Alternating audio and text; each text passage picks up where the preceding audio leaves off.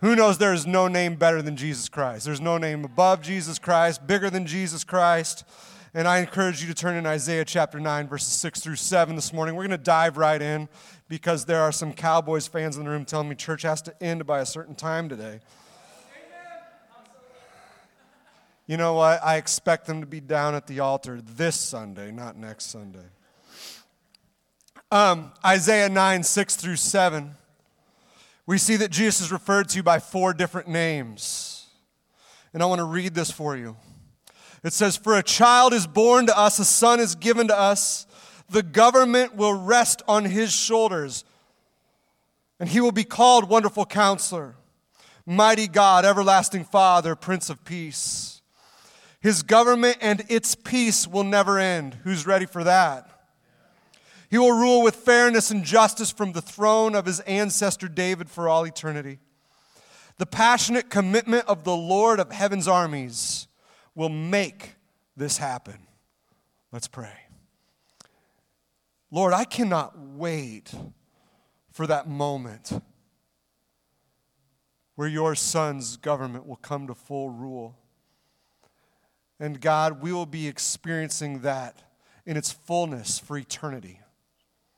God, I pray that right now we can learn, although the world doesn't submit right now, we can learn to submit to that name and understand the mightiness of that name. I thank you and praise you in Jesus' name. And everyone said, Amen. You know, if you look in Scripture, you are going to find that throughout it, Jesus is referred to by many names and titles. In fact, if you were to look, it, it can get a little overwhelming. In Cruden's Concordance, it cites 198 different names and titles in Scripture regarding Jesus. Imagine that 198 different names and titles. And here are just a few Savior, Redeemer, Bread of Life, Lord, Creator, Son of the Living God only begotten Son, beloved Son, Holy One of Israel, King of Kings, Head of the church, the Almighty, the Alpha and the Omega, Master, King of the Jews, High Priest, Prophet, Teacher, Emmanuel. Those are just 20 of 198. And as small of a sample size as that is, what I want to encourage you that the more names Jesus has doesn't add to confusion of who he is, but it brings clarity to who he is because they define his character. And so today, what we see is Jesus is referred to as mighty God. Now, we hear that word mighty, and it's, it's hard to grasp the meaning of that name because we do not use that regularly in, in the English language common day today. But here are some synonyms that'll help you just kind of have a roundabout approach to what it means to be mighty commanding, dignified, exalted, glorious, grand, great, helpful, noble, superb, superior. I don't know about you, but when I think of the word mighty, I tend to think of a victorious warrior. Who pictures kind of that kind of setting, right? So, someone that is standing in victory. And there's been very few people in my life that I would attribute the word mighty to. But there's this guy that uh, I know that I pastored for a while. His name's Jack. And Jack was a 20 year vet in the Army and, and he retired out at 20 years. And Jack, he stands about six foot three, 240 pounds, and solid muscle. The, the guy is huge. And in fact, when you go to shake his hand, his hand completely engulfs yours. And he doesn't even mean to, but he squeezes that thing so hard that the blood rushes out to your head and your head explodes. It's, it's just a crazy thing that Jack can do. And I, I grew to admire the man because of everything he saw when he did his tours of duty. And he suffered from PTSD and he was he was struggling trying to find himself back into civilian life. But I'm very proud of Jack because just last month, month of November, he was elected county sheriff of uh, his county in Illinois. And it's, it's something very cool to see. And I, I always looked at Jack, and if, if there was anyone I ever attributed that word to, it, it'd be him. But with very good reason, few can bear the name mighty. Imagine if we could attribute that word to everyone that, in this room. It would kind of lose its meaning, wouldn't it? But I want us to look to the original Hebrew for the meaning of this name. It's translated from the word El Gibbor. And El Gibbor is defined as strength, power, hero, warrior. So think about those definitions for just a moment, and I want you to turn with me to Hebrews chapter 1, verses 1 through 3. Hebrews 1, 1 through 3. And I think it speaks to more of who Jesus is, and we can develop a better understanding of what it means that he is mighty. So, Hebrews 1, starting at verse 1, let's read. It says, Long ago, God spoke many times and in many ways to our ancestors through the prophets. And now, in these final days, He has spoken to us through His Son. God promised everything to the Son as an inheritance, and through the Son, He created the universe. Did you see that? Through the Son, He created the universe. The Son radiates God's own glory and expresses the very character of God and he sustains everything by the mighty power of his command. When he had cleansed us from our sins, he sat down in the place of honor at the right hand of the majestic God in heaven. Church, grab a hold of this. Jesus Christ always was. He's a part of the Godhead. He is a part of the Trinity. And so when God said in Genesis 1:26, "Let us make man in our image," that is referring to Jesus Christ since the beginning of, of creation had a hand in designing you. So God sends him down to the earth so he can reveal himself to mankind, sympathize with our weakness, overcome sin and death by being our sacrifice on the cross. Jesus Christ is God's physical manifest presence to humanity. That's Jesus.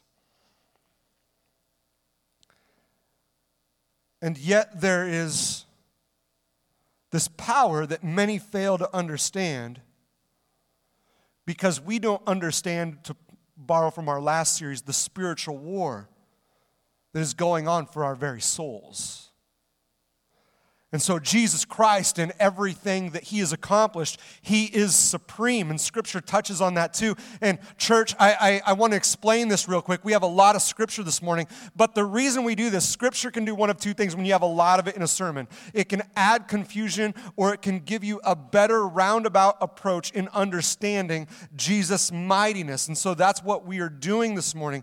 I want us now to look at Colossians chapter 1, verses 15 through 20.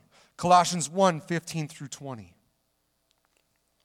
It says, Christ is the visible image. Everyone say, visible image. Of the invisible God. Everyone say, invisible God. He existed before anything was created and is supreme over all creation. For through him, God created everything in the heavenly realms and on earth. He made the things we can see and the things we can't see, such as thrones, kingdoms, rulers, and authorities in the unseen world. Everything was created through him and for him.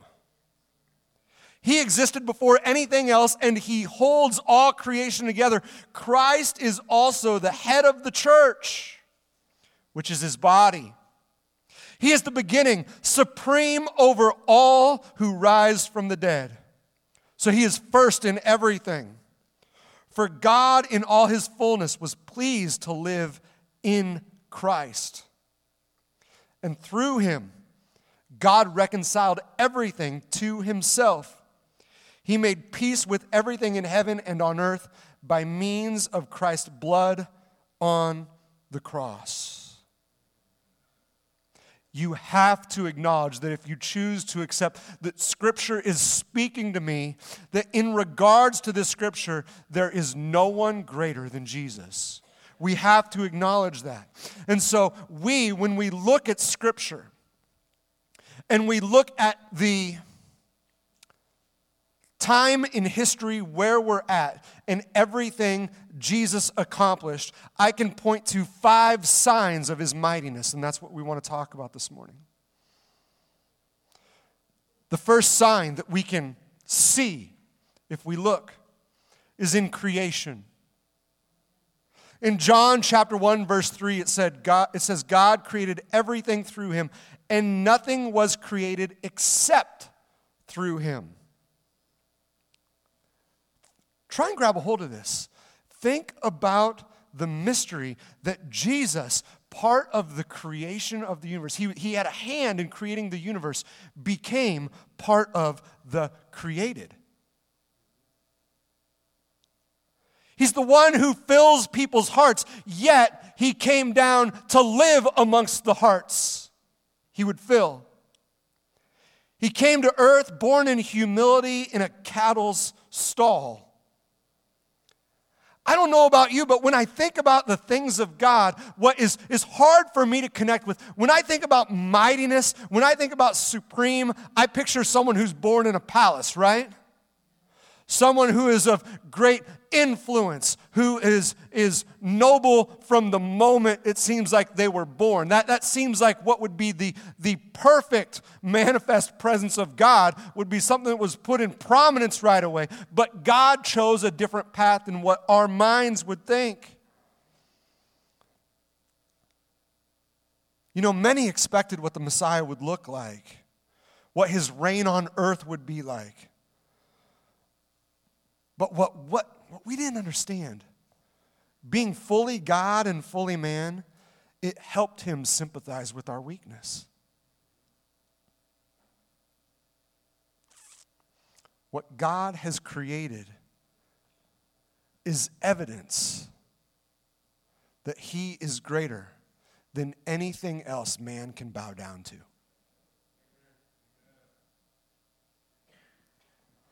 The second sign is by history. Who knows you can learn a lot from history? Listen to Micah 5 2. It says, But you, O Bethlehem, Ephrathah, are only a small village among all the people of Judah, yet a ruler of Israel whose origins are in the distant past will come from you on my behalf. Here's a prophetic statement on where Jesus Christ is going to be born. And we can look to the Old Testament, verse after verse. Prophecy points to Jesus Christ, it speaks to the need of a Messiah. And, church, if you look closely enough, the history of the world is his history, it's a part of him. You know, Jesus Christ in John chapter 8, as he's here on the earth, he is arguing with the people over what it means to truly follow in the lineage of Abraham. Abraham, the, the, the father of their, their religion, and they, they look to him as the example. And here's the problem that Jesus saw they weren't acting anything like him. And so he was frustrated because they hadn't properly learned from history. And so they're looking to Jesus as a man who had only been on the earth for 30 years, but Jesus made it clear that he was a part of Abraham's life. In fact, listen to what he says in John 8 58. Jesus answered, I tell you the truth, before Abraham was even born, I am. Jesus says in regards to this, Luke 24, 27, it says, Then Jesus took them through the writings of Moses and all the prophets, explaining from all the scriptures the things concerning himself. You see, Jesus could point exactly to that because Jesus had always been a part of it. And so he was teaching them history that he knew he had full knowledge of. Number three, third sign, his birth.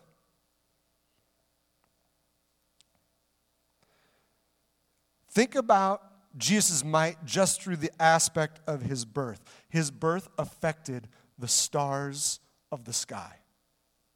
It affected the stars of the sky. The, and the star affected then the wise men who, in turn, they left their homes to go find the Messiah. And so Jesus' birth, it also brought angels from heaven to announce the very birth. That speaks to might just by how everyone responds. In fact, the announcement of his birth, it shook King Herod. It shook King Herod so bad, he decided to have all male children killed two years and younger. All because Satan wanted to try his best to fight what was about to come. And you see, even as an infant, Jesus' power was revealed. It was obvious. Number four, we see his mightiness in his life, how he lived.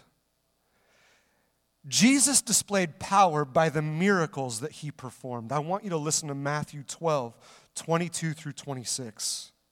It says, Then a demon possessed man who was blind and couldn't speak was brought to Jesus. He healed the man so that he could both speak and see.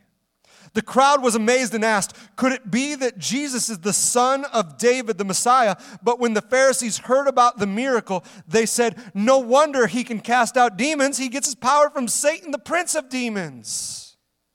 Jesus knew their thoughts and replied, Any kingdom divided by civil war is doomed. A town or family splintered by feuding will fall apart. And if Satan is casting out Satan, he is divided and fighting against himself. His own kingdom will not survive. What Jesus is speaking to is that he can display his own powers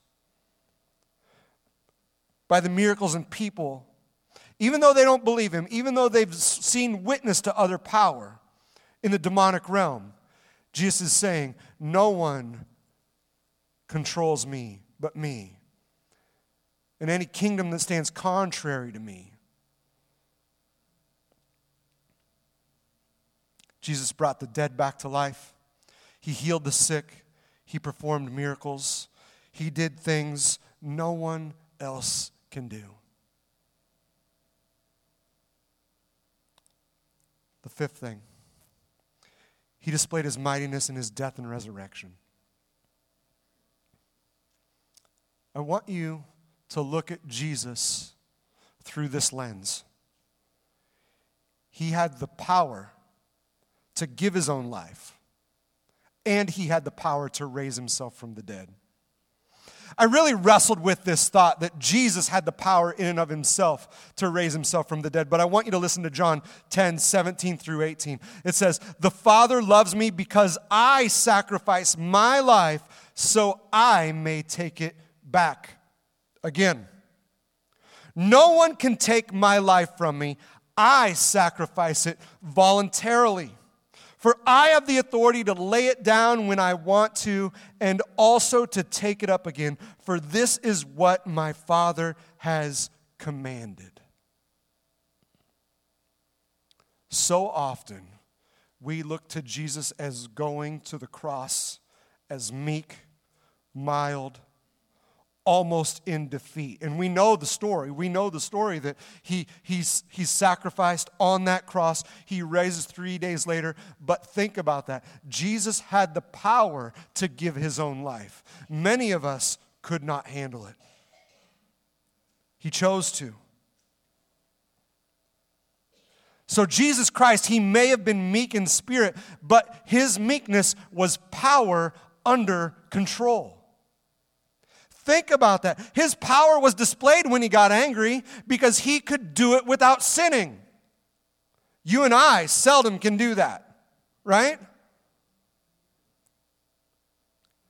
Just as it was displayed when he was being beaten before his crucifixion, when scripture says he did not open his mouth. Think about the person of Jesus Christ for just a moment. This is part of the Godhead. He's fully God, fully man, and he lowered him. It says in Hebrews chapter 2, he lowered himself lower than the angels, came down to earth to sympathize with our weakness could still call on at any moment the full power of God,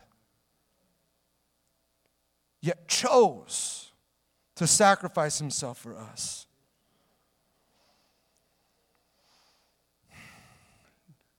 Jesus Christ may have been sacrificed as that perfect lamb, but, church, let me tell you something. That same lamb, after paying the price for our sins, he turned into a roaring lion.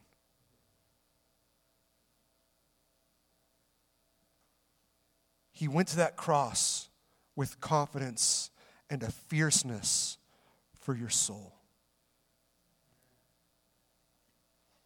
And the greatest news about this as I turn away from teaching, his power is available to you. His power is available to you. And so many Christians, we just walk through life, this mundane life, trying to get by, being beat down by every little trial that comes our way, not living in the fullness of God. And I think, church, it's time to change. Amen? I think it's time to change because Jesus Christ has given you the access. Listen to Ephesians 1:19. It says, "I also pray that you will understand the incredible greatness of God's power for us who believe him." There's a scripture in uh, Colossians 1 9 through 12 that runs parallel with this. And it says that we are being strengthened with all power according to his glorious might. So once you understand, once you start to fathom what God's power looks like, you embrace your purpose, then you are ready to walk in that same power. And the reality is that the way many of us live our lives, we are choosing to access it only when we want to. There's a story at the advent of electricity when they started putting in people's houses. There's this woman in Wales, and not the animal, the country. Okay. Um, there, there's, this, there's this woman in Wales, and she uh, had received power to her home, and the, the local power company is watching the bills to see the usage, right? Who knows, they, they like to charge you for that usage. And so they're noticing that she is barely getting any use out of her electricity. And they're thinking, something, something is going on here, something is amiss. So they decided to go visit her and see if there is something wrong with the electricity. She's like, no, no, no. There's nothing wrong. We turn on our lights just long enough in the evening to light our lamps, and then we shut it off again. And you think about the way you use electricity today. Church, would you agree we are so spoiled we could not live without electricity? I mean, some of us could, but that's another story.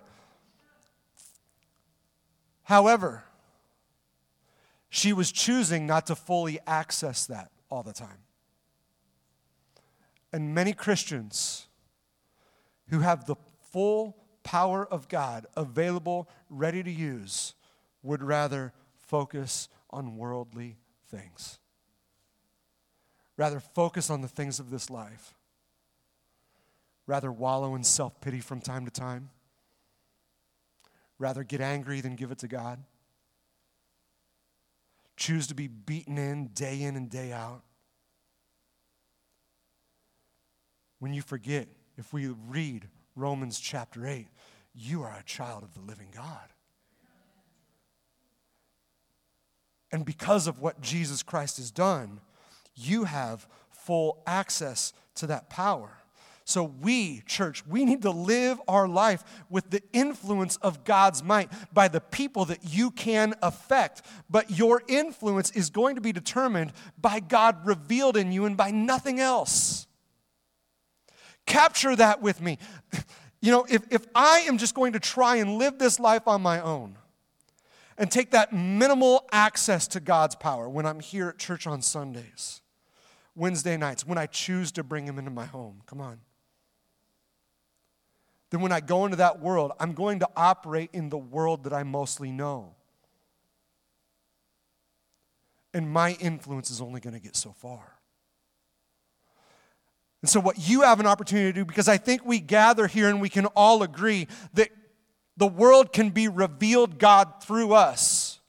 And the only way that is going to happen is if you are choosing to walk under the power and influence of the Holy Spirit day in and day out. Kelton, if you could come. Listen to Psalm 127 11. It says, Unless the Lord builds a house, the work of the builders is wasted. Unless the Lord protects a city, guarding it with sentries will do no good. There's this illustration that I, I love, and some of you have heard it before, so forgive me for hearing it one more time.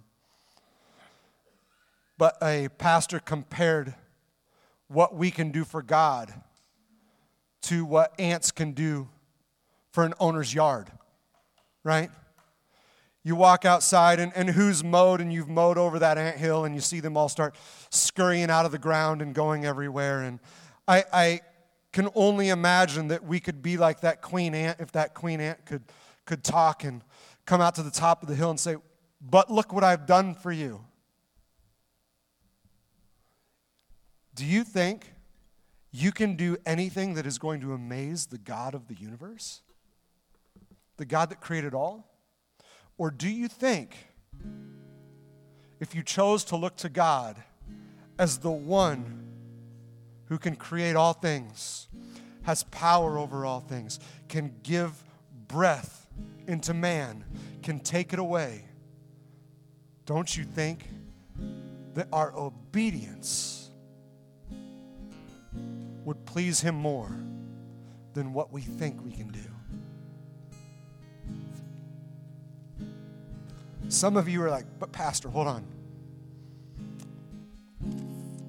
I can influence people for God.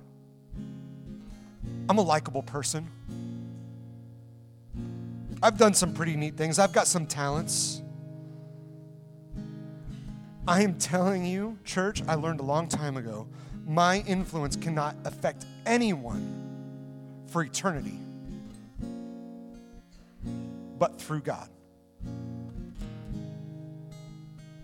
It takes the power and might of a living God. Listen to Philippians 1 6. It says, And I am certain that God, who began the good work within you, will continue his work until it is finally finished on the day when Christ Jesus returns. I am going to be a work in progress constantly and I can't do it on my own. I need the access to God. And he has paved that way through Jesus Christ. And that's what makes Him so mighty.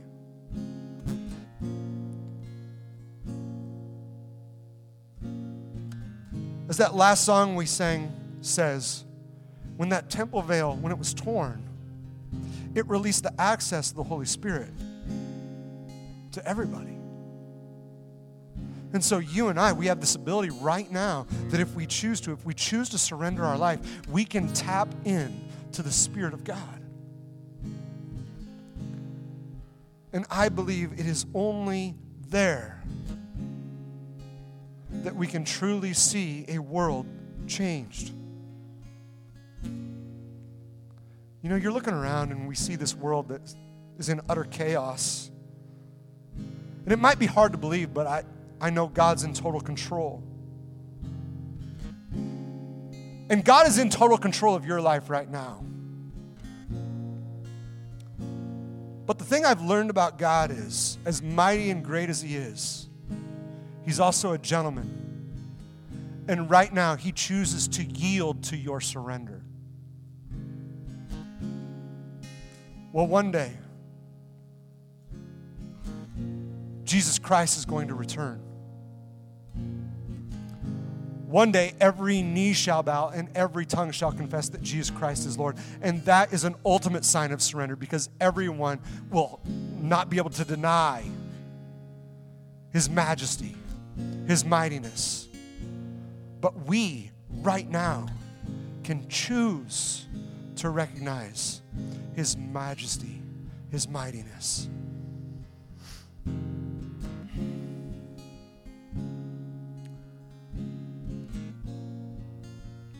I want to tell you, church, it's hard, especially this time of year, a holiday that is all about Jesus Christ. To surrender all of our ideals over to Him. I think about everything Christmas represents just in our culture, right? They started putting out Christmas decorations in September because Christmas sells, right? And if you turn on the local news, they'll talk about the relation to the economy and, in turn, the consumer impact in the holiday season. And you see how our world is driven.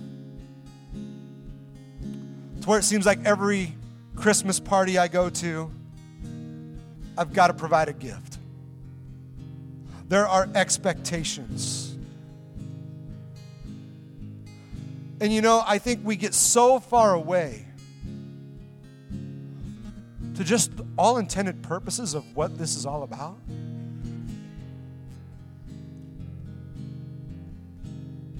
And I think that's a great reflection of what is happening in our regular annual lives, not just during the Christmas season. You and I, we have many desires. And oftentimes they don't link up with the heart of God. And I'm telling you, church, one day God's going to bring an end to all that. And I say that, and some people might get their guard up and be like, That's, that sounds like a threat, Pastor. But when I think about mightiness, when I think about that victory, it speaks to power. And power, although it can be scary, because there are people out there that they carry power and they abuse it because they cause people to submit no matter what. But I am telling you that the power of God, the power and might of Jesus Christ, it is going to be on full display for all creation. And it can be on full display for us now if we choose to yield.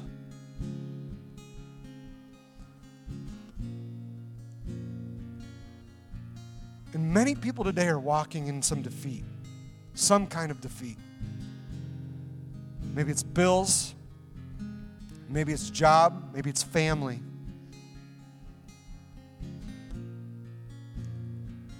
And I am telling you, the only way that you can get through this life is you, if you've experienced that power through a first hand encounter of laying your life down before Him. You know what? He's a benevolent God that loves His creation. And, church, when it comes down to it, and you can think about everything that this season truly represents. Aren't you thankful God chose a baby in a manger to display his power? I am. You know what? I, you, have heard me speak to this many times. I, I think as a preacher, we can choose to play to people's emotions, and I could have gotten excited today. I could have preached with more heart. But here's, here's the thing that I really want to get to I am tired of living a mundane life in Jesus Christ. I'm tired of it. No matter what is spoken here, no matter all the altar calls here, all the knees bowed down, it doesn't mean anything if you walk out that door and everything is the same in your life. How do you expect the mighty power of God to translate to a world that needs to hear it if that's how you choose to live? And so there are times I, I make it very clear. Altar's closed today. The altar's out here. The altar is when you walk outside the doors. But, church, there's an important decision that we have to make. We have to make the decision will I, to borrow the phrase for the year, will I be intentional in my relationship with God? Am I going to be intentional in my prayer? Am I going to be intentional in my reading of the Word? am I going to be intentional in my submitting things over to Him that He's convicting me of? Remember earlier when I said we're all still a work in progress no matter how old we get? Who here is perfect? Who here has attained perfection? You think maybe the older I get, the more perfect I'll become. The oldest in the room, is that true? Yeah, absolutely not. In fact, what you're going to find is that when you tap into that resource of the Holy Spirit, He is going to continue to unveil things that can reveal God's character and nature in what you might change to become more like Him. And the older I get, the more of a mess I find out I am. And so the altar calls, they don't end it's knowing that I'm a constant work in progress, but is it's about making those changes. Turning about face from the from what I'm convicted of and choosing to surrender to God and who he's calling me to be. And that's responding to his might. And so, church, what I encourage you to do right now is just bow your head. And I want you to open yourself up to the Holy Spirit because I believe that no matter where you're at in life, your maturity in Christ or your immaturity in Christ, the Holy Spirit will reveal in a way to you something that can draw you closer to God. It can be a truth about God, or it could be revealing sin in you. But through that, what I find is that my heart is constantly drawn to Him because He is so gentle in the way He deals with me. But yet, He's such a powerful God that He can see through what's going on the outside to my very soul and speak to the things that are unspoken in my life.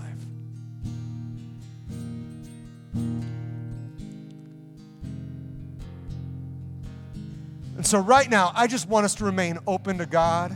And Kelton's going to lead us in worship. And I want to seek Him in this time. I want us to respond. I want us to respond to what the Holy Spirit is saying. And that can be different for the individual. So, what I encourage you to do right now, if you're able bodied, I'd ask that you stand. Because it's easy to get comfortable.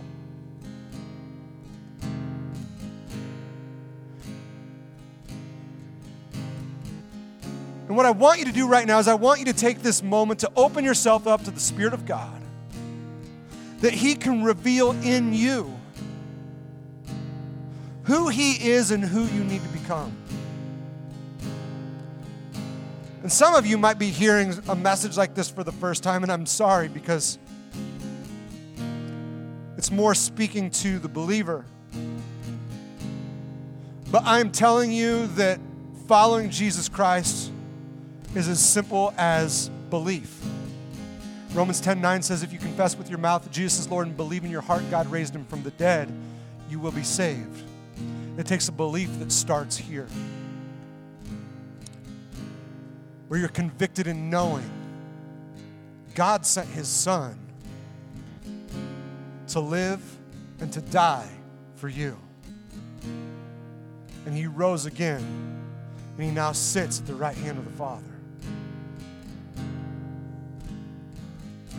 So I encourage you, if, if you don't have that belief but you want it, I encourage you to approach me, Pastor Kelly, one of our board members, one, someone from our prayer team, and maybe you've prayed with them up here before. Maybe you need to connect with us for the first time. I'd be happy to walk you through that. But right now, what I want us to do is, I want us to surrender to what the Holy Spirit says today.